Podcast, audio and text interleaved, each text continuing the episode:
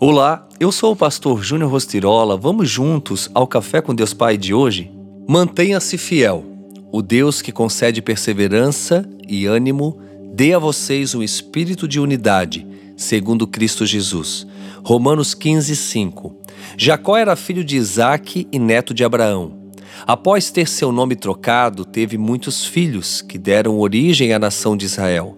A vida de Jacó foi marcada por muita luta e persistência. Até para se casar, Jacó teve que ser persistente diante das artimanhas de seu sogro Labão. A fé ofende tudo o que é paralisia, mas uma jornada de sucesso só se constrói com pessoas extraordinariamente persistente. A jornada que o torna persistente começa quando você tem a convicção de que é e confia nos projetos dos céus. Sabe o que Abraão, Isaac e Jacó tinham em comum? Eles acreditavam nos projetos dos céus para a vida. Eles agiam com sabedoria e não negligenciavam a verdade. Priorizavam as manifestações espirituais e se deixavam ser transformados em pessoas alinhadas com o Pai.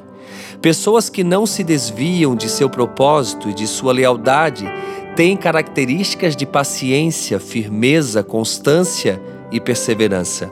Até mesmo sob os testes, desafios e intempéries da vida, os cristãos podem desfrutar de um estado de espírito tranquilo e de uma alegria contagiante e sobrenatural.